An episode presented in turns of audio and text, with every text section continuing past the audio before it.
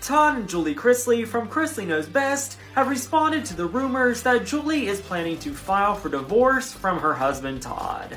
Todd and Julie's attorney, Jay Surgent, who is a very busy man, tells TMZ that the Chrisleys are not going to pull the plug on their marriage despite a recent report suggesting Julie could soon wave the white flag.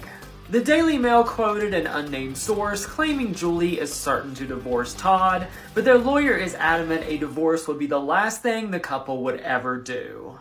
The couple's attorney said that they are supported by their mutual belief in God and belief that the criminal justice system will prevail and the right thing is going to happen for them because they believe that God is directing everything. He also pushes back on the report that states that Todd had to convince Julie to go along with his foolproof plan. He says that Todd didn't convince her to go along with anything and that she's always maintained her position that she had little to do with any of their businesses. Short Cast Club